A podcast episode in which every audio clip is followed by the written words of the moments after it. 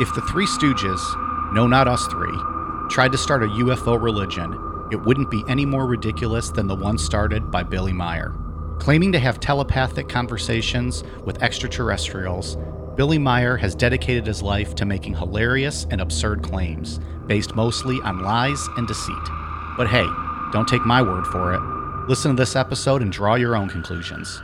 Just be aware of Michael Horn, Meier's publicist extraordinaire. I'm Mike. I'm Ian. And I'm Dave. If you're the type of listener who believes all of our UFO stories, stick around. Because if you're buying this one, we have some bad news for you about Santa Claus and the Tooth Fairy. This is Necronomipod.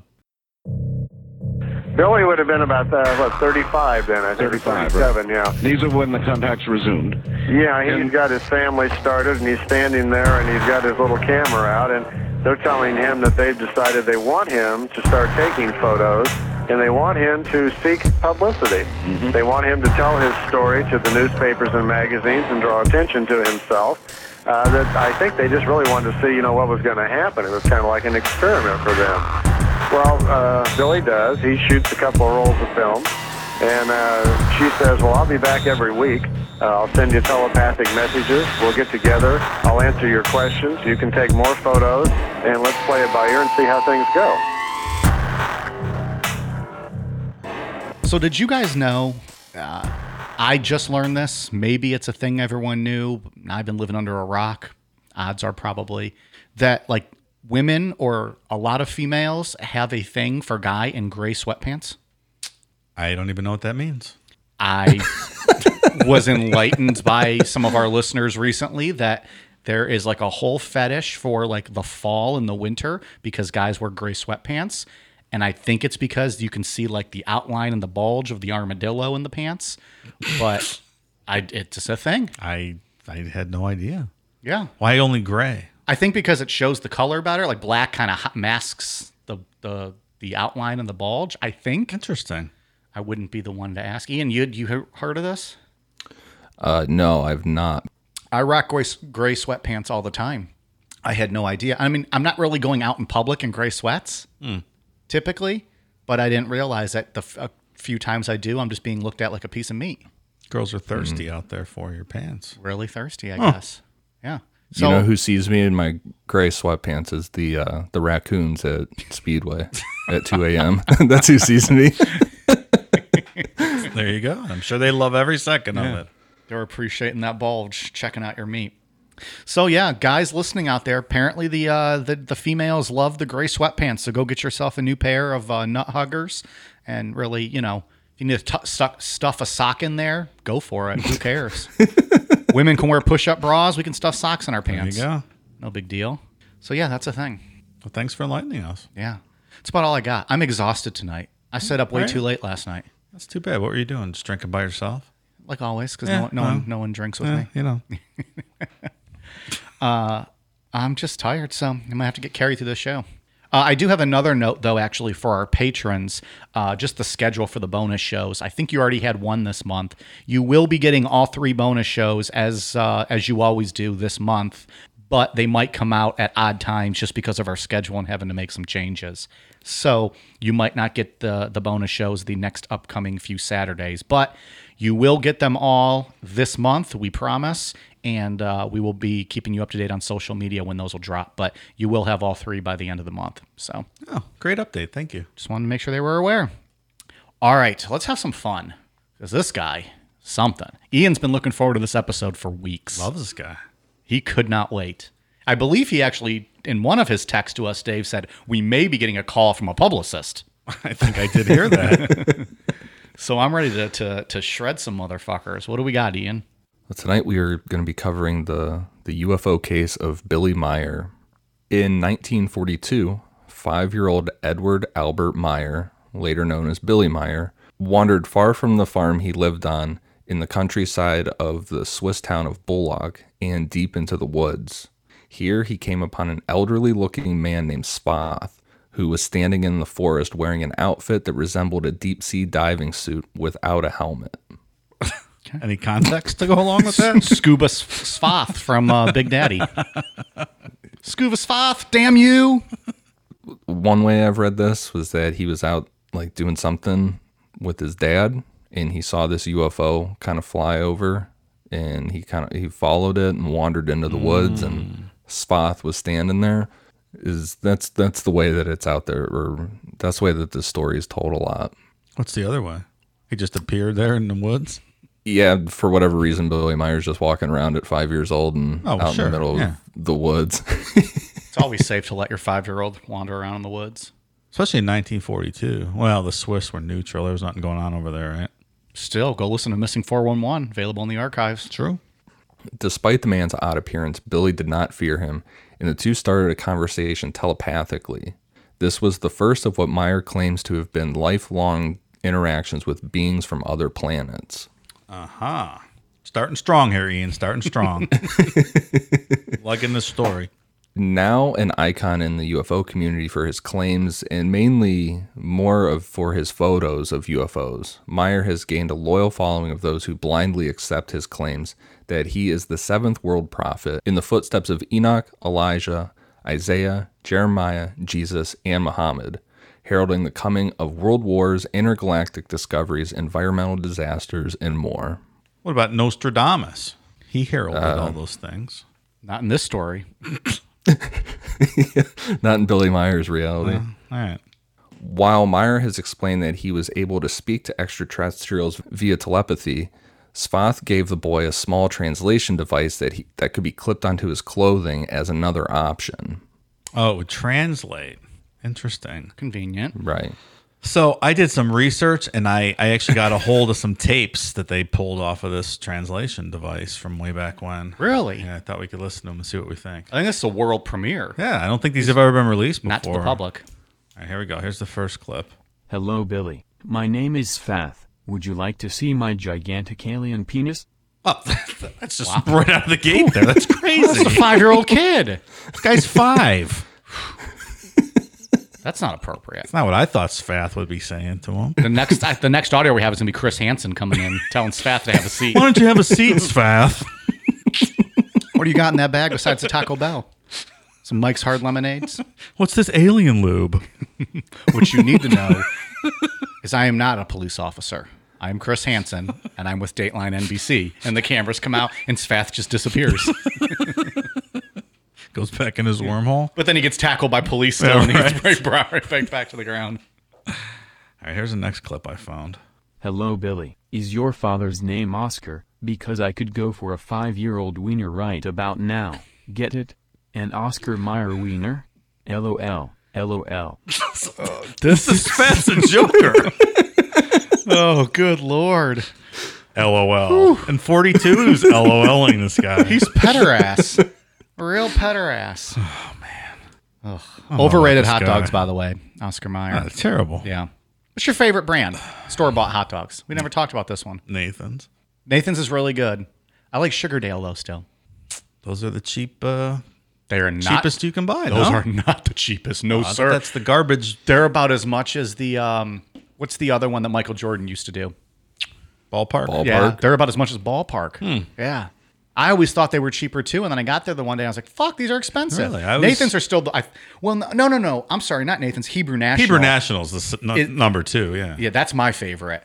Um, Yeah, they're all beef. The other stuff's pork scrap Yeah. that they swept off the floor at the end of the night. I'm trying to think if I've ever actually bought um, Nathan's. I've just had them from like the Nathan's, like in like the the airport, like the restaurant. But Hebrew National's really good. I like Hmm. I Sugardale. love Nathan's. I've been to Nathan's in Coney Island. Good? Fantastic. Yeah. What about you, Ian? You got a hot dog brand? Nathan's. Nathan's Oh, as well. yeah, the All right, best. So there it is. You guys, you guys like these clips? Should I keep going? We might as well, of course. It's This kind is of an insight. love- world love to hear it. exclusive. Yeah. We did, we discovered a pedophile alien race. Yeah, I, th- that's all you can say about it. All right, here we go. Billy, don't tell anybody about this. If you do, 70 years from now, three idiots from Necronomipod will be making fun of you. Don't become the butt of their jokes. Billy didn't. He didn't listen to his advice. Can we change our show name to Necronomipod? I Spath just didn't know how to pronounce it. I guess. All of our female listeners around the world are now changing the name of their vaginas to Necronom My Pod. you can't en- enter my Necronom My Pod. Oh, man. Svath was a was a prophecy, uh, um, a prophet for sure. He was right. He knew. He knew what would happen. He was right. Nostradamus did not do this. That That's true. All right, here's the last clip that they were able to pull off One this more. Device. at One more. Billy, 50 years from now, Mike's nickname in college will be UFO. Unlimited fucking orgasms. How about that? He knew you. he really did. He re- that's kind of creepy, actually. Whew. Why were they talking about me back then? See? An alien in a Swiss forest was talking about your nicknames in 1942. And the It's unlimited amazing. fucking orgasms that females around college campus See? received. They Wow. knew. So, all right, that's that's all the research Thank you, I did Dave. this week. That's some, Yeah. You did some digging. Yeah, I- you had to pull some strings, call in some a favors. lot of, lot of lot of heavy lifting this week. All right, but look at we exposed a pedophile.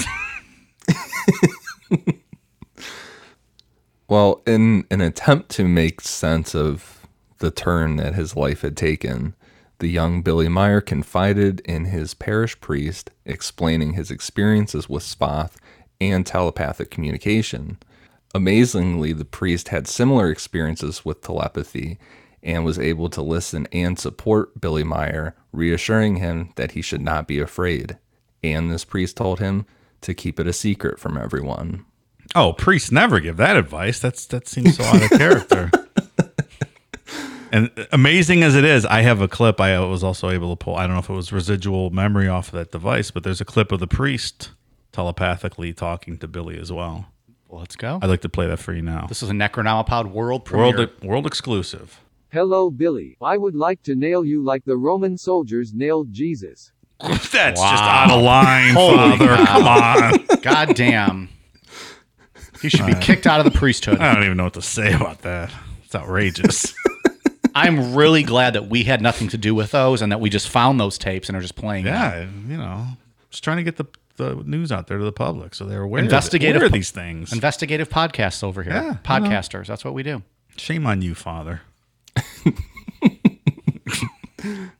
Meier was said to have mentally aged at such a rate from all of his uh, communications with Spoth and all the information he was given that he had the maturity of a 35 year old man when he was only seven years old. Oh, so he was the opposite of you two. I was just going to say, what's funny about that is I'm almost a 35 year old man. And, you know, I've been told I have the diet and the uh, maturity of an eight year old. So Hey, can I get some pizza rolls and watch men in tights roll around all night? Not at all. sounds fucking awesome. And then Ian and I will dissect the tights and what we liked and didn't like about them. Ian, you said you were going to go home and try the pizza rolls and hot sauce. How was that? It was good. I mixed ranch and hot sauce together. It was amazing. Yeah. I was I didn't mix them when I first tried it. I tried the ranch and then I tried the hot sauce. And separately, I actually surprisingly thought the hot sauce was better. I might mix them next time and see how that goes. Who would have ever thought dipping pizza rolls was like a big thing? Yeah. Maybe the girls are onto something with the gray sweats. Mm-hmm. Time will tell, Mike. Time I'm gonna tell. start. You know, I think I'm gonna start. I'm gonna start an OnlyFans. Just I just wear gray sweats. Like Gray no sweats and eat, eat No. uh, dip your pizza rolls. Yeah. I'll, uh, I'll seduct, seductively dip and eat my pizza rolls. No nudity. I'm still going to wear, you know, my, my NASCAR shirts and my gray sweats, and maybe I'll have one of my title belts over my shoulder. How much are you going to charge for unlimited monthly access? $65 a month for a guaranteed one photo and no direct messaging because stay away from me, weirdos. Will your BTK pose pics be included in this oh. sixty-five dollars? People still ask about that. I know. I don't. I don't know if that's going to happen. You lied and didn't I did not lie. through. Well, yeah, I, I, I mean, in college, my nickname was Mister No Follow Through, because you know I'd be like, oh, I'll, oh, I promise I'll call you. Sure, not. I will not call you. I think I think we made a real connection here tonight, honey. Go ahead and wipe my jizz off your tits and get out of here. Tits. God damn. It's the best eight seconds of my life, honey. yeah. now you got to go. My, my my pizza rolls are ready. Wrestling's coming on. yeah, come on. It's eight fifty three. Monday Night Raw starts in seven minutes. Get out of here. His journeys with Spoth took him not only through space, but through time, in which he saw himself in previous lifetimes and the future of the world, along with back in time to take pictures of dinosaurs, which we will get into later. It's a great dinosaur pick, by the way. Very believable That's right. I, I did see him. You guys, Ian was so excited for this episode. He sent us pictures weeks ago. I was like, okay, I'm not even going to look at these until it gets close to the time, and and I still have them. We'll we'll, we po- we'll post them. They'll be on the uh, the socials. Yeah. Meier maintains that he became aware he was put on Earth to assist mankind in its development of consciousness and began writing down what he was learning, creating works on meditation and moral codes of conduct, detailing the principles by which humans should live their lives. I think Buddha already took that job. Sorry, Billy. Probably did it better too. Yeah, a lot better. So, with that, with the, the background on a little bit of the background on how Billy came to meet Spoth and what he feels his role is in this on this earth, let's get into where Spoth came from. In the world of UFOs, there are people who believe in different races of aliens. For example, the Greys that we've talked about numerous times, and David Icke's reptilians. Another popular and peaceful race of aliens that's connected to the lore of UFOs is the Pleiadians. Oh, is that how you pronounce that? I've been wondering all week. Oh yeah, Well, it's a word with like 27 vowels and two consonants. how the fuck do you? s- How is it, Ian? Pleiadians? Pleiadians. Pleiadi- Pleiadians. Cool. Okay, there it is. We have uh, uh, Swedish Ian and now extraterrestrial Ian, where he says, I like you know, it. Hilmer and Pleiad- Pleia- Pleiadians. I can't even say that. Can't one. even imitate that guy. I can't. Ple- Play, Pleiadian. You're fucking drunk. Meier claims that Spoth is of Pleiadian descent, but that's not their true name. The name Meier was told, and he is very specific that they must be called, is the Pleiarans. Oh, fancy name. Excuse us. This this kind of shit happens a lot in the UFO world and stuff like this, where people come up with these claims and they have to get really, really specific and like down to something like that. To I feel like in their mind it makes that more believable to people. They have to separate themselves. Yeah. Yeah, I get that. I mean, I, I it's stupid, but I understand what they're. What you're- the point it's that, not. yeah, I get it. It's not that stupid. It's not like a telepathic priest. Also stupid. From page one to the end of these notes, it's a lot of stupidity in the in here. I can read your mind and violate your behind. Start getting. I have that tattooed on my tricep. Actually, my one tricep is I can read your mind, and another tricep I- and violate your mind and your pooper. That goes below my elbow though. You know what that made me think of when I was reading about how the priest told him that he could also read minds and uh to keep it a secret. Catholicism? It reminded me Oh, Oh, we're gonna get so many comments. Remember that crazy documentary of that guy that molested that little girl? I, I feel like there's numerous. Like with No, the the one parents that- and they gave her. Oh, they let her stay. oh, with the like the blow, the the hand jobs Oh, and my stuff. goodness. What the Yeah. fuck was that called? We got to find. Hold on. And that guy was uh like making up all the alien stuff. Oh Like, yeah.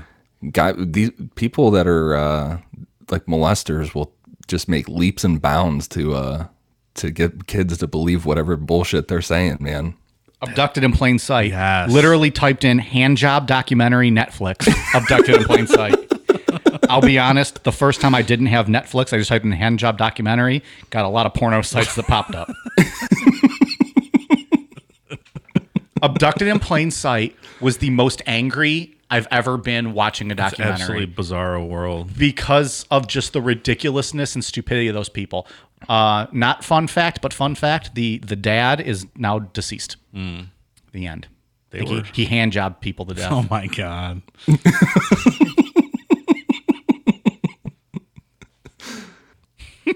there, there was like me, there was memes going around of that guy, like with just Yeah. hilarious captions. It was crazy.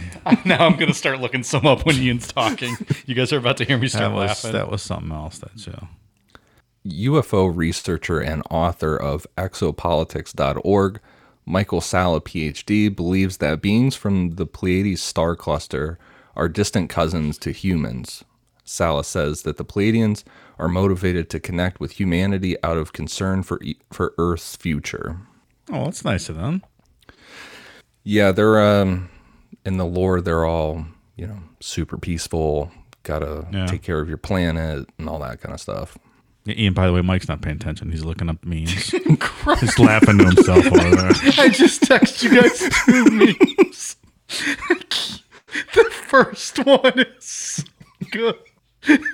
Hold on.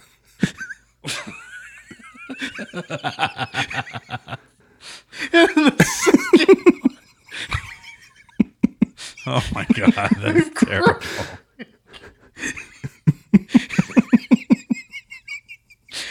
That second one. It's, it's like reaction. okay, I'm done. Oh my god, I'm crying. Oh, That's brutal. Cherokee legends teach that Native Americans originated long ago in the Pleiades and say that indigenous people are on Earth as, quote, star seeds with a mission of bringing light and knowledge. The Navajo called the Pleiadian star cluster the, quote, sparkling suns, and the Iroquois called to the constellation for happiness. The Lakota and Dakota people say their ancestors are from the Pleiades. It, it looks like a lot of cultures have this same sort of, you know, cultural lore going way back associated with that constellation. Yeah, Except without Yeah, the- telepathy. Well, possibly. Yeah, right. Hey, Billy. It's Also Father called Bob. what are you doing? like Billy's in bed at night, and Father Bob zones in, uh, hones in on his signal. Hey, Billy, you're touching your pee pee. Can you can you telepathically send him a voicemail? Billy's not in right now. Billy's out with Softha right now. Swath. Safta. Safta. Swath, whatever. Sfath. also called the Seven Sisters, the Pleiades are a group of stars in the in the Taurus constellation. Astronomers refer to the group as M45. The designation comes from the work of 18th century French astronomer Charles Messier, who identified and cataloged astronomical objects, and at a distance of 444.2 light years, it's the closest star cluster to Earth. So there's some reality in the Pleiades star cluster, and it, like you said, Dave, a bunch of cultures having beliefs that link to that star cluster. Yeah. Well, and the closest makes it easiest to see, right? Maybe, possibly. That sounds right. So we'll go with it. I'm not I mean, It exactly right sure. that sounds okay to me. Or like the most people on Earth could see it the brightest, something like that. Works for me. Yeah. All right. I'm more of a social sciences guy, Dave. Quit blowing my mind with all this scientific research and data. I don't know that much about astronomy. I do like astronomy. Yeah. It's very interesting. I wish I would have, you know, I don't even know if I had classes back in college that were Yeah. astronomy focused, but I think it's fascinating. yeah, I agree. Not astrology. That's fucking stupid. That's weird. According to the lore, the Pleiadians have a distinct Nordic or Scandinavian appearance. So they, they basically look like white people. Their lifespan is 700, around 700 years. And while they are, in evolutionary terms, still a work in progress, they are far more emotionally and spiritually developed than Earth humans. Hmm. yeah, most Americans are a work in progress, so that's all right. That's what you want to call it. So let's get into Billy Meier's life after Spoth. Yeah, let's. Af- After he met Spoth, and This is he's what on this- his j- he's on his journey now, being guided by Spoth and the uh, the Pleiarans. This is where the story gets serious now. No Yeah, more jokes from here on out. In 1951, at the age of 14, Billy Meier was arrested and convicted for assault and sent to a youth prison. Also in 1951, after being released from youth prison, Billy Meier claims to have sent a letter to 3,000 heads of state throughout the world concerning contact with extraterrestrials. It's a lot of heads of state. Yeah. 14 years old. Hmm. There's only 195 countries in the world. Who are these 3,000 people? Just curious. Who are you to ask those questions, Dave? Like we said earlier, Meier's relationship with Svath lasted only 11 years, with Svath reaching the end of his 700 year lifespan in 1953. Svath was replaced by a young female Playaran named Asket to continue guiding Meier on his path of enlightenment. Also in 1953, he was arrested a second time, convicted, and sent to a youth prison. What was he arrested for that time? Assault again? there, there's no records of any of this. This is just what he says happened in Oh, his okay. life. Muscoozy. Muscoozy. I mean, he- he- his name might not even be Edward Meier or any of it. You can't Yeah. Confirm any, literally anything about this person cannot be confirmed. So we'll put this in the same category as the Betty Hill story. Literally, most of this is probably just made up bullshit. Got it. Hmm. And also, let's not skip over the fact that he met his best friend when he was 689 years old and only got to spend 11 years with him. It's a tragic tale. I think it is. It's also strange that once he hit puberty, Spoth went away and an attractive woman named Asket came into the picture. That's weird. It's true. Tisket, a tasket, time to go fuck asket. asket. And by Uh, fuck shortly- asket, we mean his fuck his hand while thinking about some female extraterrestrial. Hey, Billy, this is Father Bob. What are you doing there? Just as he's jerking off to UFO porn, Father Bob fucking pops in, comes in like bloop. God is crying, Billy. God is crying. Shortly after he was arrested for a second time, he ex- he escaped from that youth prison and joined the French Foreign Legion. Busted the fuck out like he's, uh, you know, on Shawshank Redemption over here. They had Fucking cool hats. Those Andy Dufresne. Andy Dufresne. One of the best scenes ever when he gets out of there. That whole movie is one of the best scenes ever. It It's is. a Yeah, damn good agree. movie. Andy Dufresne crawled through 300 yards of the most foul smelling shit. Something like that. It came out clean at the other end. Yeah. But Morgan Freeman could make anything sound That's true. awesome. After two years, Meier deserted from the French Foreign Legion and returned to Switzerland for prosecution. He was then institutionalized for two years. You know, I've, I've been singing suicidal tendencies all week since I read this. You know, institutionalized. I'm not crazy. Institution. You're the one that's crazy. Great song. Is that a country song, Dave? Uh, no, no, Oh, Mike, okay. it's not. Okay. Wasn't sure. Didn't know if that was on Garth Brooks' new album or something. I said it's a great song, hence it's not a country song. Oh, okay. Gotcha.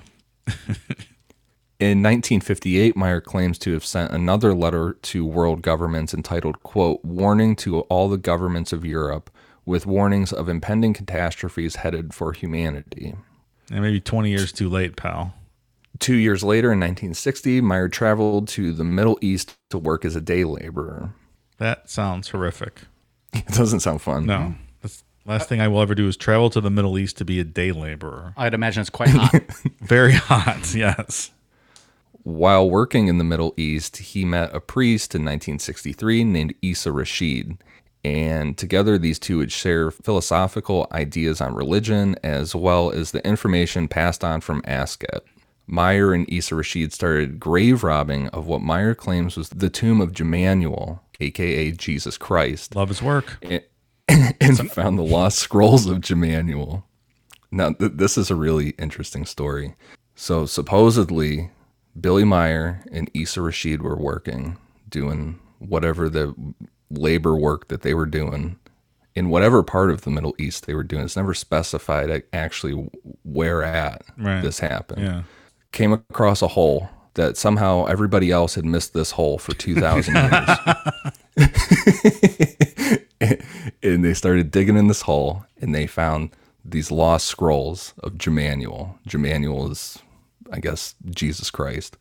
If you believe what Billy says in the scrolls, Jesus was chosen by the ple or the Pleiarans. We'll call them the Pleiarans for the sake of this, as the prophet for the time. And these scrolls were written by Judas Iscariot, is is who wrote these scrolls. And it wasn't actually Judas Iscariot that betrayed Jesus in these scrolls. It was actually a guy named Judah Ahariot.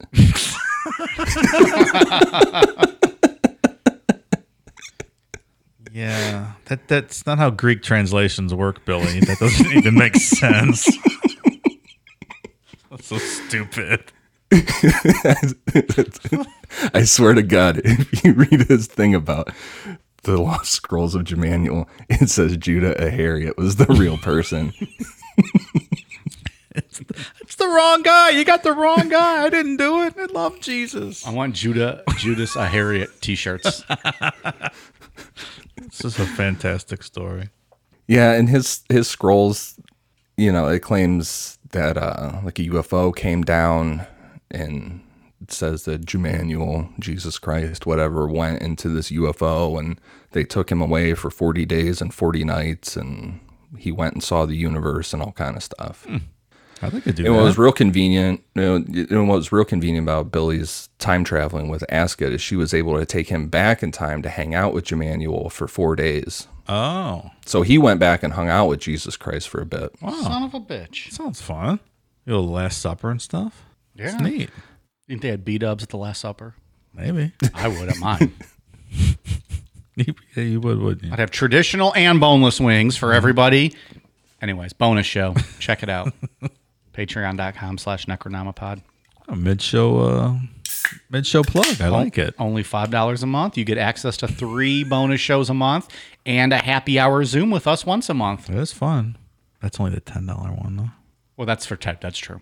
The, the bonus shows for five. You want the Zoom and early access to the Sunday shows like this one, $10. That's a super duper tier. It is. I think that's what we call it, right? The super duper tier. Yeah. In 1964, the year after he was traveling back in time to hang out with Jesus, he took his first known photos of UFOs while in India. That same year, he was expelled from India on charges of vagrancy. in 1965, Billy had his left arm partially amputated because he was hanging it outside of the window of a bus when it crashed. Hey, it could have been a lot worse. Ask that girl from Hereditary, right? Yeah. Oh, shit. Yeah. Goddamn. Then, two years later, in 1967, he met and married a woman named Calliope, who, unlike Asket, is a real physical human being that can be verified that is alive. All right. I'm a real boy.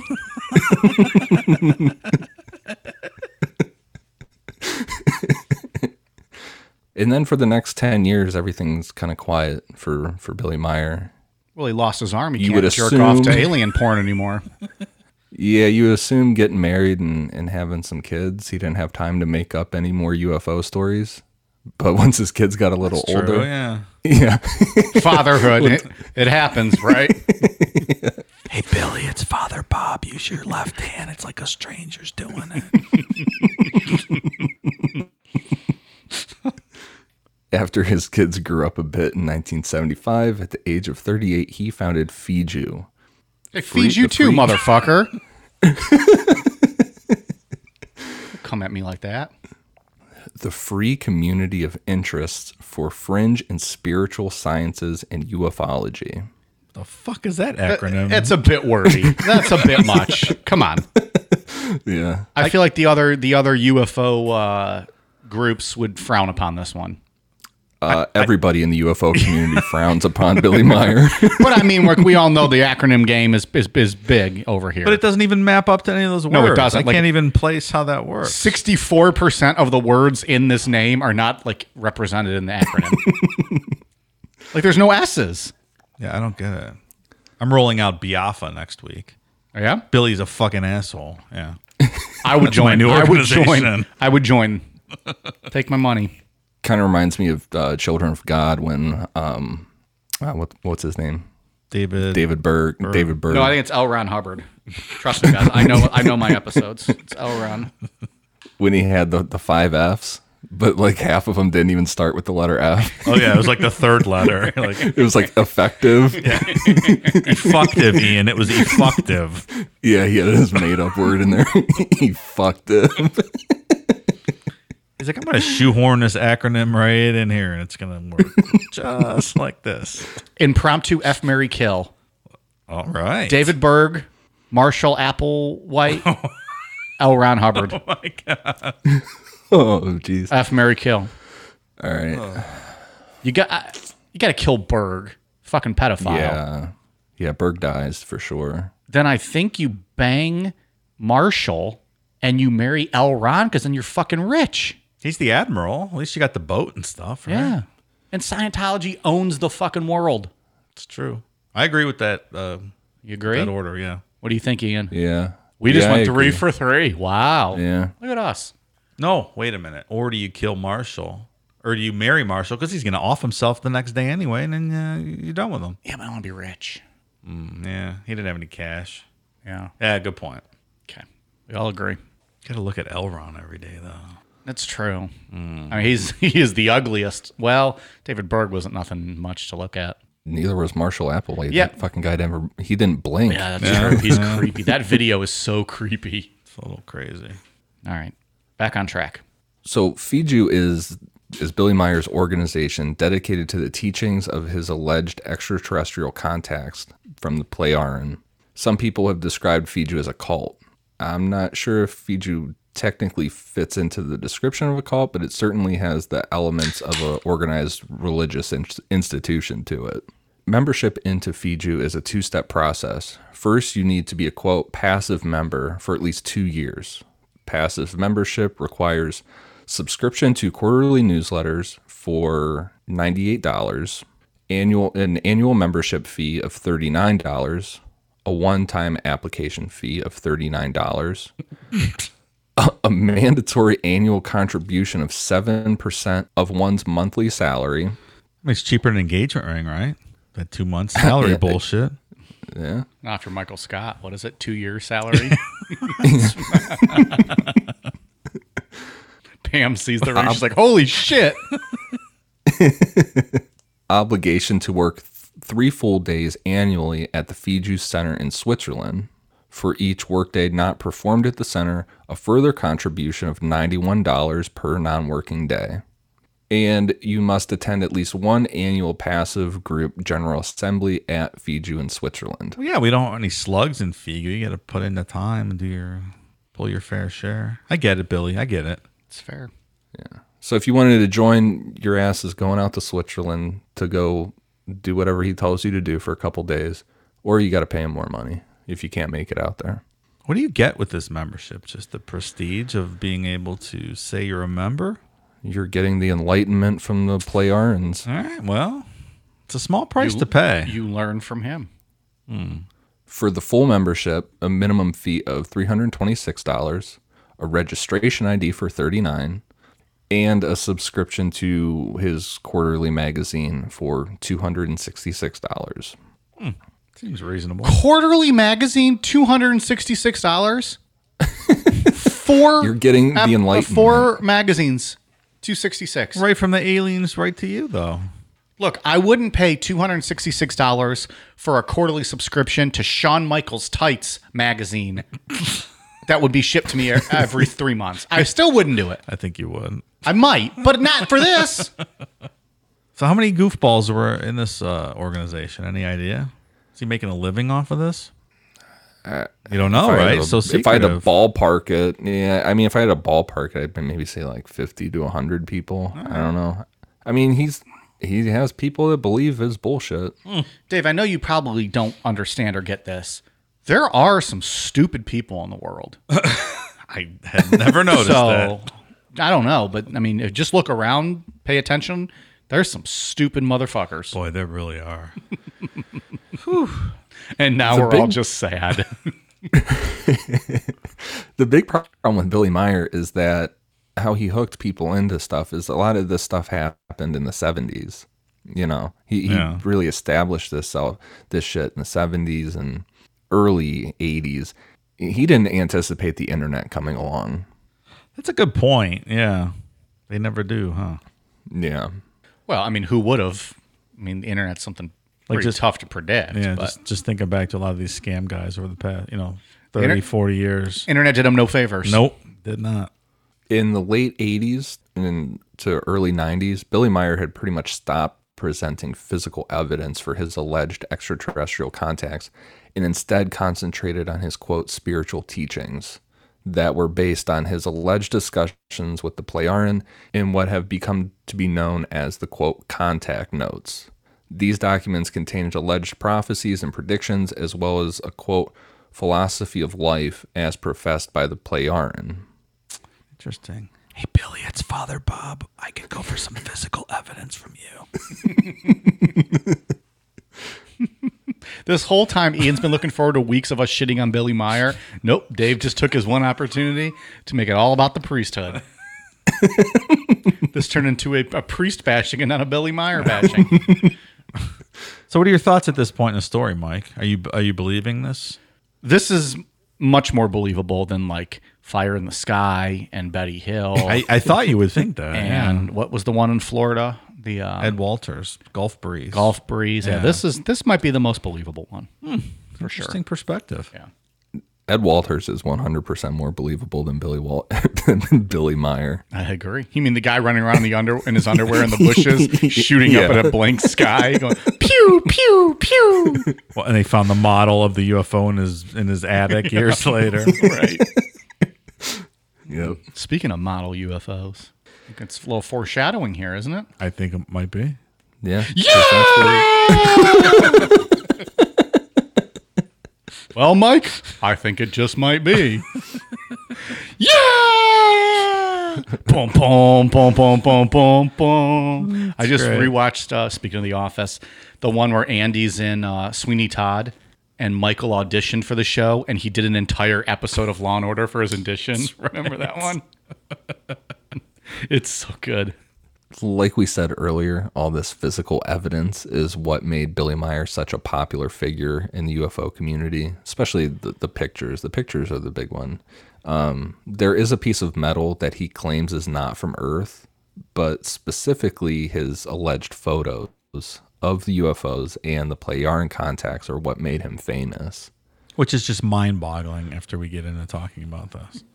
Yeah, like I said, he didn't think the internet was going to come along and and just rain on his fucking his, parade. cut his balls off like they cut his arm off earlier. Nope, no more for you.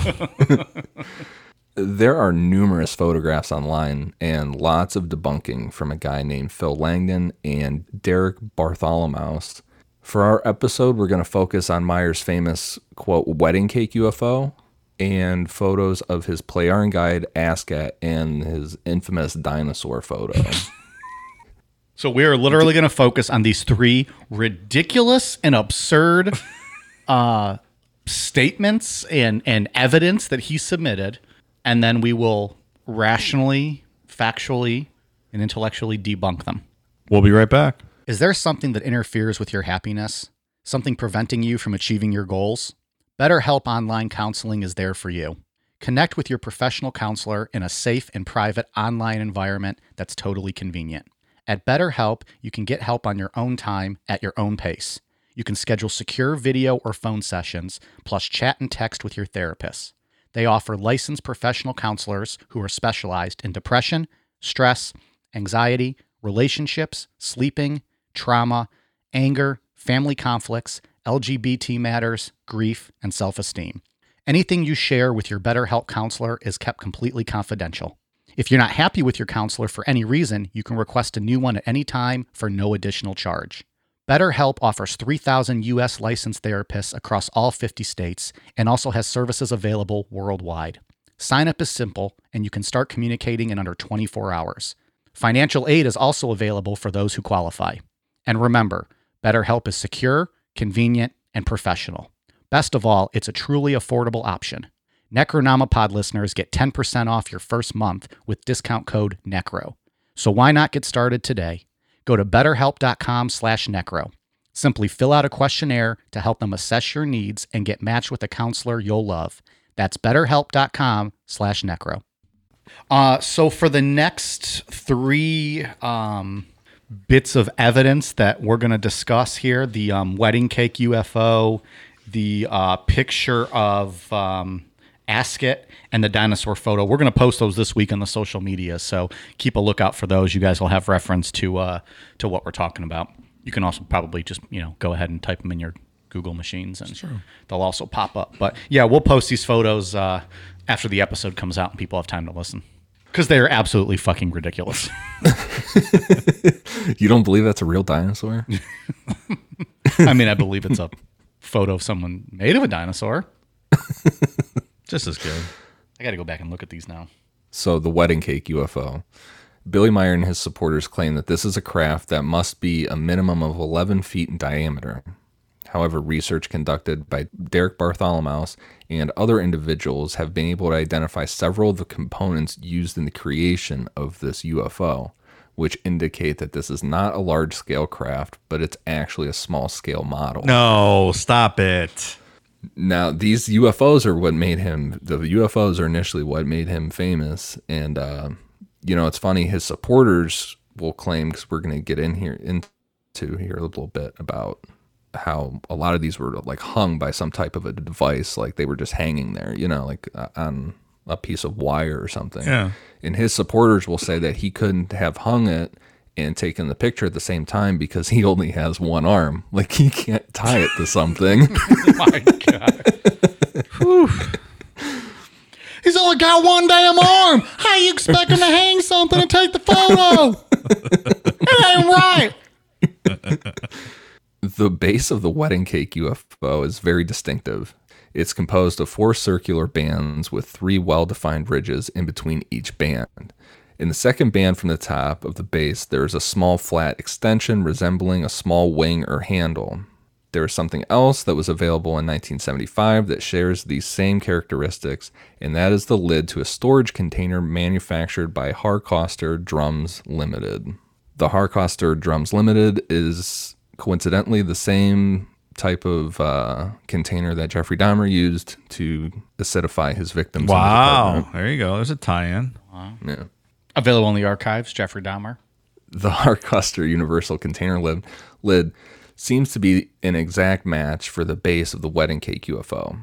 There's a picture from Billy Meier's organization, known as Fiju, and it clearly shows several of these containers in a storage room. Absolutely ridiculous. oh man. In the mid 1990s, Billy Meier was confronted with this information about Harcostar Drums Limited, and this is the explanation he provided for the identical nature of the base of the wedding cake UFO. This is an excerpt from one of his contact reports from 1995, and this quote is according to another one of his Plejaren contacts named Ptaah. So I decided I'm going to use the picture of this alleged uh, wedding cake UFO. That was the teaser picture that we sent out for this episode. So there's that, and then we'll put the other photos out. Uh, you know, after this episode drops. So, anyways, clear that up. I was going to read this in some kind of funny voice, and then I saw how long this fucking quote is. Yep. So I'm just going to go ahead and plow through it normally. and I quote As far back as the 1920s, we worked with flying devices you have named the wedding cake ship, but they were only available for operations on Earth toward the end of the 1970s. This particular type of flying device was designed specifically for the Earth, and for this reason, we endeavored to transmit all of the necessary data regarding the vehicle's shape to terrestrial scientists in the form of telepathic impulses to assist them in developing flying discs on Earth. It was awfully nice of him to share this knowledge. I don't disagree. like, it's Very benevolent. Science. These Woo! pl- Plejarens. So, so did Billy pass out, or like, did the newsletter people get these contact reports every month? Like, is that kind of the some of the information he disseminated to people? Yeah, so when you're when you're part of Fiji, you get these contact reports. Got it. Okay. The telepathic impulses were primarily directed to space travel technologists, as I shall call these individuals. The scientific group consisted mainly of German engineers to whom we transmitted precise plans for the shape of the hull, along with some technical details we considered justifiable. These German scientists actually built experimental units using the plans that eventually led to the construction of somewhat workable flying discs. In accordance with our motives at that time, these discs were to be used to establish an air force that would be instrumental in achieving an early and worldwide peace. Political machinations, however, changed all of this very quickly into a war effort, which prompted us to discontinue the transmission of any further telepathic impulses to the German scientists. Moreover, these developments forced us to drop the project completely shortly after we intentionally transmitted some misinformation, which would render these flying discs ineffectual for war purposes. We'll tell them that the on switch is really off, and they won't be able to fly them.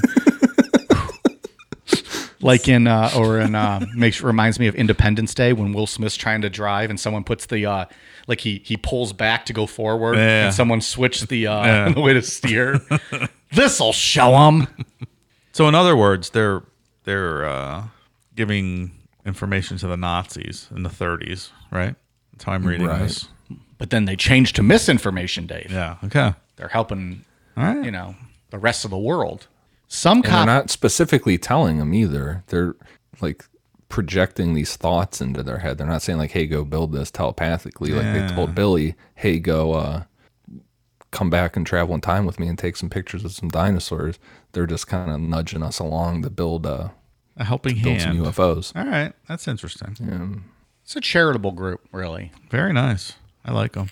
Some copies of these blueprints somehow survived since we were unable to retrieve every one of them. This presented no problem, however, since the remaining blueprints were extremely incomplete when they vanished. This last remnant consisted essentially only of drawings which merely depicted the outer rim and undercarriage of the flying object. Details of the lower half and the upper structure were no longer included, and it is precisely this outer rim with its undercarriage that survived on drawings over the past several decades, only to reappear around 1965. This reappearance occurred without our knowledge, for we had long lost interest in what had become useless drawings as far as we were concerned. Until now, that is. You informed Florena that some of you realize the shape of large container lids exist, which indeed look exactly like the lower rim of the underside of our flying objects and had a more than fleeting resemblance to the same structural features.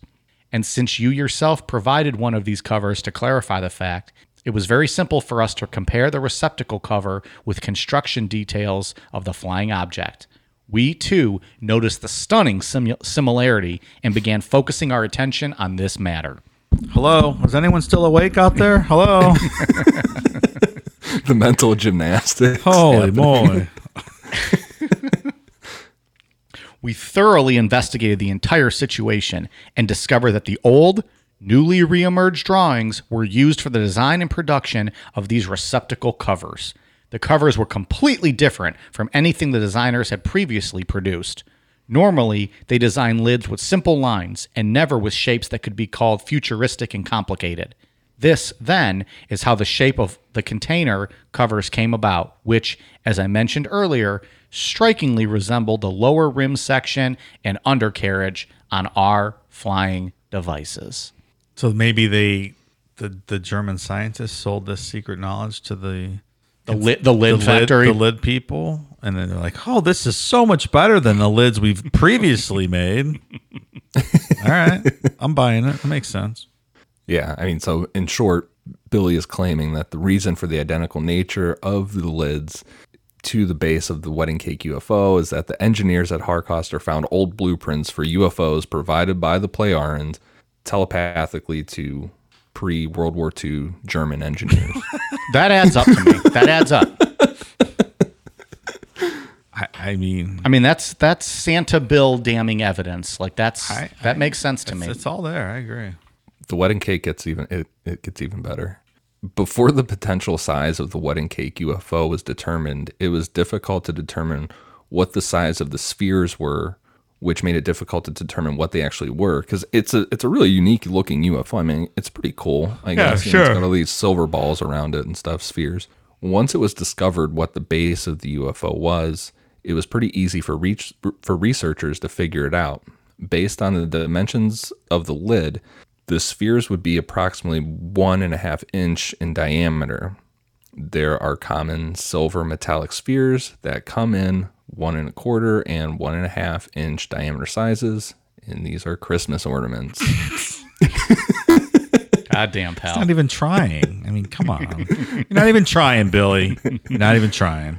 and there's there's replicas with that lid and silver Christmas ornaments made online, and it's the exact same fucking thing. So again, check out our social media post uh, from the teaser picture for this episode, and uh, there you have it. Honestly, we should do this anonymously. Come up with our own UFO picture. I think it'd be awesome. See who would believe it. Yeah. Well, they're fu- we'd have fucking MUFON in our front yard, Right. Let's see if we can fool MUFON. And NICAP, because fuck them. That's why. Next, we'll get into This the is my photo- favorite one. This is my favorite one. for the That's next good. one. That's good. This is just so dumb. So sorry, Ian. I didn't mean to cut you off. This is just real, just unbelievable. Like this poor lady is just like motherfuckers. That's me. Like we were talking about earlier, once Sfath died, he was replaced by a young Plejaren woman named Asket to guide Billy around. In his 1983 book, quote, UFO Contact from the Pleiades, Volume 2, Meier included a photo of Asket, and then in 1991, he provided a higher quality version of this picture. In the higher quality picture, there's another woman on the left who Meier says is a Plejaren woman named Nara researchers were able to discover the person identified on the left as Asket is actually the singer and dancer Michelle DellaFave. Michelle was a longtime member of the Gold Diggers and the Dingaling Sisters, who appeared on the Dean Martin Variety Show from 1969 to 1973. So she's a famous singer. It's like no one will see this. I'll just snap a picture of her on my TV. Oh man, Mike, didn't you date some twins nicknamed the Dingling sisters in college? one on the shaft, one on the balls. Wasn't that their deal? I gave them the nickname the Dingling Sisters. Please. They weren't famous with it. I think they're on Pornhub now. Yeah, yeah, probably. You trained them. Yep. They're still Michelle- searching for that cock as good as mine, but you know, one of those porn stars one day will give them something that Yeah, they like. Michelle still performs to this day and first became aware that Billy Meier had published photographs of her as being his extraterrestrial contact Asket in early 2007. Michelle contacted Derek Bartholomaus for with further information that the other woman, Nara, was actually a woman named Susan Lund. Susan also appeared on the Dean Martin Variety Show from 1968 to 1973. And this is what Michelle had to say about the situation. I know that that picture of myself and Susie is from the Dean Martin show when the Gold Diggers were guests on the show. I think it is about 1971, and I did wear my hair with little curls at the side of my face. It amazes me that he chose that picture. I guess it was when they did the reruns in Europe. I did not want anyone thinking I am causing any problems. I am simply stating the truth involved with these pictures. I just know a picture of myself when I see one as anyone else would. I know it is from a segment when the gold diggers would sit around Dean Martin and sing beautiful ballads called Welcome to My World. That's, Yeah. that's a nice reading. Thank you. Yeah. I'm perfecting that voice. Yeah, I love it. That sounded um, exactly like her. I like how she's like, I just know a picture of myself yeah. as anyone would. That's kind of creepy. Like, imagine being her and being like, this guy's fucking passing this around, telling, saying, I'm, I'm, what, what's her- Asket. Ask it. It's just so bizarre. This guy. Did he live in Switzerland this whole time, or did he ever come over here? He was in Switzerland this whole time. Please. Americans are not dumb enough to buy any of this stuff. Well, there's a lot of them. He's got some documentaries on Amazon that somebody produced that are uh, in favor of his claims. Really? Well, then there's people like me who I think I, I was texting you guys the other day. I finally canceled DirecTV, which is good because anytime I was really bored or there was nothing else on, I would throw on the fucking Scientology channel and I would sit there and have it on. Like I wouldn't be watching it, but I'd be doing other things for hours. That's dangerous, man. I know. I think they're honed in on me. Their entire channel is just like a bad infomercial. There's corny like uh like uh elevator music in the background and they're just talking about like life and how great it is and they're showing the beaches and then like recently they've been showing like the proper way to protect yourself from COVID-19. Really? Incidentally, they gave out better points than most people in this country that would, you know, have you believe. that doesn't shock me. Yeah, they but they they they did the you know talking about the mask and being safe and social distancing. But uh, yeah, I don't know. I, I'm kind of turning. I think. I think I'm a Scientologist. Interesting. So we're gonna do a we're gonna do a rebuttal Scientology episode where we come out for them. You and Tom Cruise can do it. Yeah, and we'll stand on couches Nice. and jump around, and and then I'll just ask them about Days of Thunder and being Cole Trickle. And Top Gun 2, which is that that's did that get delayed because of COVID? I think it did. I have such a boner for Preview that, looks for that good, movie. yeah. yeah, I can't wait. Well, Billy Meier's response to uh, to being called out about the Asket pictures, quote, Unfortunately, during my conversation with Ptaah, he revealed that the two women depicted on the photos are not Asket and Nara from the DAL universe, but two American lookalikes.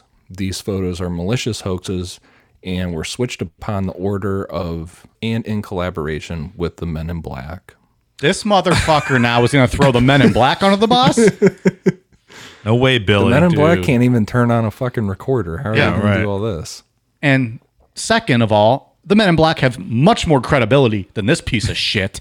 I, I guess my question here is: Didn't he used to hang out with Asket? Doesn't he know what she looks like? How could he be hoaxed? Well, they were I American lookalikes. They were lookalikes. so they They- look just like her. he saw them on the TV, and, and or well, well, Well, when did he snap the photo? Like when he was with her? Is that what he claimed? I I thought so, but he represented the picture was real for quite a long time, and I mean, since he hung out with Asket all the time, as soon as he saw this picture, you know, published, I The he logical could tell the difference. The logical questions we are asking to these illogical answers and responses are dangerously close to um, uh, press conferences I see on TV every day. so we're gonna move on. And the last one, the dinosaur photo. That's my favorite. This is your favorite. I love This this. is this is it's great. Each one gets more Fantastic. absurd. I like the lady photo one because there was actually a chick like motherfucker. That's me. like, goddamn. Like we were saying earlier, Billy Meier claims to have traveled on board one of the Plejaren beam ships. Now he does, that's the other thing. He doesn't call them UFOs. They're beam ships for Billy Edward Albert Meier ships. Oh, really? beam ships. So he hopped on the beam ship and went back in time. And during one of these alleged trips with the Plejarens, they traveled back in time to the age of dinosaurs. Meier then released a, pho- a photograph of a pterodactyl as proof of him traveling back in time. They did it on Land of the Lost. I mean, it's possible. It's it's very possible. You remember Land? Uh, you guys are way too. I know the Land show. I don't Lost. really know the. Loved it. It was awesome. Was it a TV show? Like Yeah, I don't know why I thought it was a movie. they made a, a, a silly movie later Maybe- on. Maybe yeah. that's more in my lifetime. Yeah, I when I, or, don't, I don't watch that. I think it was Will Ferrell, wasn't it? I don't know. I think it was. What was better? Fuck! I had a question, like an actual question. I, I don't know. Yep, gone. Alcohol brain. Happens. Oh, that was land. What was better show, Land of the Lost or Lost? I never watched Lost. Land, Land I of the never Lost. watched Land of the Lost. Did you what? How did you like Lost, Ian? Yeah, I liked it up until like the very end. Who what had a better Didn't love ending, Game of ending. Thrones or Lost? Game of Thrones. Okay. Send your hate uh, messages to Ian at necronomipod.com. I don't think that's a real email address, I don't it? think those are turned on. No. yeah, no, it's not on. So you can send them. We ain't gonna- Go ahead and send them. I was just trying to have people direct their hate to you for once. Well, this this dinosaur photo is actually a low resolution retake of an illustration by Zdeněk Burian and was published in 1972 in the book Life Before Man. But this book was first published in Prague, and it's possible that Billy Meier thought it would be an obscure enough book that no one would ever notice. However, it was picked up by the British publishing company of Thames and Hudson and was then published throughout the world. Unbelievable. Ah, this Joker. It's I mean, it's the fucking cover of this book. It's ridiculous. In July 2005, Billy Meier released uh, a FIGU special bulletin in which he makes a claim that this photograph was a forgery done by the Men in Black, and that, and that his God damn it, in that his extraterrestrial contact Quetzal had destroyed all of the original photographic materials in response to the Men in Black's actions. Oh well, that makes sense. This guy loves putting blame on the men in ba- black. Every time he gets caught, it's a forgery. Oh, it's a forgery. Yeah, it's the men in black. They they change things. Quit fucking with me. going back to the metal that we brought up a little bit ago because that's that's another big thing that he has is he claims to have this metal that that is not from earth he has published some analysis uh, of this metal in his contact reports and it's extremely confusing with lots of big words pretty much in hopes that people would just go along with whatever he says it sounds real smart So course. credible. Of course they will. without going into a ton of science, it's all complete bullshit. And if anybody wants to to read that, they can head over to BillyMeierUFOcase.com, which uh, shout out to Angie for finding that for me. That that site is amazing for the debunking material. It is Nice. that that Derek Bartholomaus guy has put a lot, a lot of time into just shitting on Billy Meier, man. This is life's There's work. so I much applaud debunking. I applaud that guy. Whoa. We crack a beer to him. Yeah. I'm not going to try to say his name because that last name's brutal, but thank you to him. Yeah, so if anybody's interested in any more of that metal information, there's a whole uh, a whole section of that website devoted to debunking the metal. To combat all this debunking, Billy Meier hired a publicist named Michael Horn. As the publicist for the case, he runs the website theyfly.com. He uses this website to publish many articles in support of the case. In August of 2008, he admitted to intentionally posting false and misleading articles in order to deceive the public about the claims of Billy Meier. Okay. Which is So that's a little strange. It's like running uh, like a disinfo campaign there. Yeah. Michael Horn, he goes after. He's been on Coast to Coast a bunch of times. Um, he's been on podcasts. He's always up for for arguing with people and and going against their, you know, them debunking Billy Meier, saying anything negative about him. He has the tendency to engage in a series of logical fallacies whenever debating anyone who asks a critical question regarding the case. For example, Michael has said, quote, my protocol is to reach out to the skeptics a few times if necessary, challenge them, and then engage in the debate. I consider no response to be an admission of failure and defeat. So so when you ignore his email because you don't want to talk to a loony fucking tune, then he goes, "Oh, I've won this one. They admit defeat." Yeah, right. No, motherfucker, you're just not even worth the time of day. You piece of shit. You the, can't- toi- the toilet paper we use to wipe our asses has more value than you. Wow, Mike has spoken. So, You can't debate with people like that. no, because they think they win no matter what they say. Right. Also, I wish this guy would have called in the coast to coast when Art Bell was still around, because that would have been fun. Oh, Art Art does there's some there's some old Billy Meier art. Oh, episodes. does he go Oh, back? there I go. thought I thought he hired Billy Meier like in recent years. So after Yeah, Michael Art Bell Horn- had passed, Uh I don't or like was done. when did Art Bell I'm- pass? Ten years ago? 2013. Seven years ago? Yeah, that sounds right. Okay. So it wasn't. So Um, I guess there might have been some crossover then. I was just thinking they they missed each other. I don't know if Michael Horn has ever been on with Art. Art has three. Uh, there's three episodes that that cover Billy Meier. I think the first one's from like 1995. It's a very the first one's a very pro Billy Meier episode. Like it's not like Art's not like Art's not buying into it, but The callers. The guest he has on is very pro Billy Meier. Like Gotcha. you know, mm. putting out the story. Meanwhile, Art's is smoking his Pall Malls. Right. like Ian vaping. That's what it sounds like. Ooh, people don't love that. People don't love that. Yep, that's As he it. rips a big one. I hope he leaves that in. Leave it in. Fuck him. Why? Why do you treat the listeners like this? That hurt my throat trying to be an asshole. God damn it. That's what you get, pal. He'd be like fucking Art Bell and die of cancer in like a couple years, and then we're what? What the fuck do we do from there? Michael Horn also repeatedly claims to have won the independent investigation group's $50,000 paranormal challenge. This is just simply not true. The paranormal challenge is available to any individual that can prove in a controlled setting that they have abilities that are outside the norm. The challenge began in 2002 with a $5,000 award and is currently at $50,000.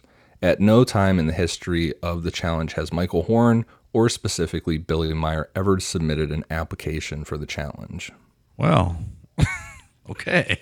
Bunch of liars and thieves here, man. yeah. Oh, I feel like we're gonna have a, a bonus show of like a call-in with Michael Horn. He wants to debate us. It's a lot to take, this guy. I would gladly debate Michael Horn. There it is. Challenge thrown down. I also saw, I read And with that, Michael Scott sealed his fate in, in a good way. I read a story about an old movie from I don't know what was it, like ten years ago about Billy Meier, and he claims to have uh, had the information that 9-11 was going to happen 14 years prior. Oh, hey, thanks for the heads up, too. motherfucker. Yep, they told him But, all yeah. about it. Yeah. So now, I, you know, conspiracy. You should be charged with a crime. Well, yeah, that's the thing about all of his because yeah, he makes all those um those he has all those prophecies and all that that Yeah. stuff that's going to happen in the future. But the Pleiadians told him that he can't, even though he has that information, he can't release it to the public until after it happens because then people will live in worry. Oh, How convenient. So it's too bad. he knew it was going to happen. He just couldn't say anything until it actually Mm. happened. It's quite a conundrum he uh, got himself into. So Billy Meier still alive, Yes. Still making predictions. Still running or, like, FIGU. Still running. Still running FIGU. Okay.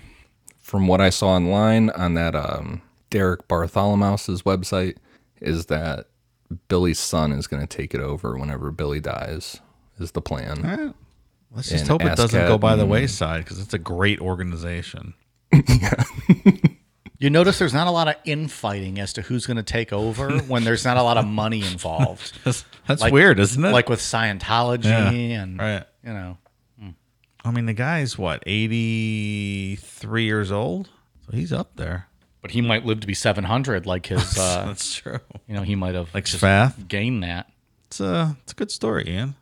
That's Billy Meier. This was a fun one. I hope people weren't looking for a serious episode today cuz god damn, we took some pisses. That's funny. All right, Ian, you got any final thoughts on Billy Meier? I know you've been looking forward to roasting this guy for a while. Yeah, I mean, it's a funny story. You know, it's funny to go through all his bullshit. But and we've talked about these kind of people before. This he's the problem with uh with the UFO stuff. He ruins the fun for everybody because he just makes it into a big laughing joke. And That's true.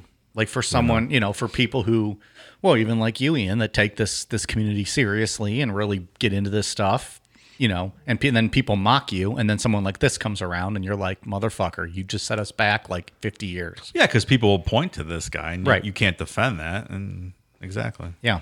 Yeah, I don't, I don't love it. The late great uh, Stanton Friedman was not a fan of Billy Meier at all. And if Stanton Friedman's not a fan, Ian's not a fan. That is That's it. correct. That's it. Motherfuckers. All right, Dave, you got any final thoughts on this one? You want to get any last punches in on priests, Catholicism, religion, God, Just- good, decent human people, human beings everywhere? I would say this is uh, quite preposterous, this whole story. But I will add. oh, I wasn't asking if you guys believe in this shit because we all know where we stand on this. I will add there's probably a thousand televangelists on TV right now in this country doing the same thing, and people are sending them money. So Have you seen the ones that, that, that they can blow away the COVID 19? I, I just I can't. People are writing Blow them that shit checks all though, over man. you. Yeah, right. You literally just blew COVID 19 on like 50 people in the front row. All right, yeah, I'm with you guys. This was this was fun to talk about. It's a good, crazy, weird story. I hope people were just looking for like a drunk shit show tonight. Nobody got killed About what it was. Nobody It was died. nice. Nobody died. Nobody got abducted. except no one for got Sfath. probed. Sfath died. He passed away after 700 years. Long time. The only thing we lost tonight was an, half an arm, in the amputation. Yeah, Billy lost an arm. Yeah. there was no pedo- there was no actual pedophilia that we are Right. aware of. There was no deaths. There was no murder, no rape, no goriness, no abductions. This was like a, the most wholesome episode we've ever done. I Pretty think. good. I did think of one final question though. Why didn't the aliens give Billy a heads up to put his arm back in the car? Yeah! boom, boom, boom, boom, boom, boom, boom. Just I, I know I'm mixing two shows. That's still. all right. It works. like if they give him all this uh, prophecies, put your pull your arm in the car on this day and time, pal. Yeah. Asket dropped the ball on that one. Yeah, right. Unless he's probably blowing him in the back seat. Okay. All right, we got some Patreon shout outs. Got a bunch of new patrons. I think I say that every week, but proud of it. Thank you very much to new patrons Jessica Thompson, Joanna Joanna Fulton, Michael Sherman, Casey, Fatal Grace, Austin Hicks, Maria Childers, Lachlan Rusin, Emily Miller, Mace, Vanessa Valdivia, Joshua Kirkpatrick, Abby Cole, Summer Wittenberg Gribble, John OTX87, Michael Glass, and Mike's Man Bun. Thank you guys very much. If you are interested, we are at patreon.com slash necronomipod. And then again, just a reminder to the patrons, I know we did the news show last week. We owe you two more bonus shows this month. You will get them, but they're probably going to come out later this month and at odd times. So just keep a lookout, but you will get your three three bonus shows this month, and I think they're going to be pretty damn good. So thank you guys very much. Patreon.com slash necronomipod. Ian, what do you got for us? For iTunes, I have one for Pink Pelican 5000, Sash 7809, Running Crime Junkie, and one for Viking Rogue. Thank you for the awesome reviews. Perfect. Dave, you got anything uh, else uh, No- for nothing. us? Nothing at all. Nothing. He's done. That's it. Hashtag over it. We are at Twitter, Facebook, Instagram, YouTube at Necronomipod. Uh, give us a follow, give us a shout out, uh, just say what's up, whatever you guys want to do. Um, we appreciate you guys listening each and every week. Thank you uh, for getting us over a million downloads, over a hundred episodes. Who the fuck would have thought that just three drunks sitting in a basement would uh, make it this far? So we really appreciate you guys listening. Thank you so much for uh, giving us a reason to get drunk every week. Appreciate it. Absolutely. All right, you guys ready for a cool down beer? Cheers.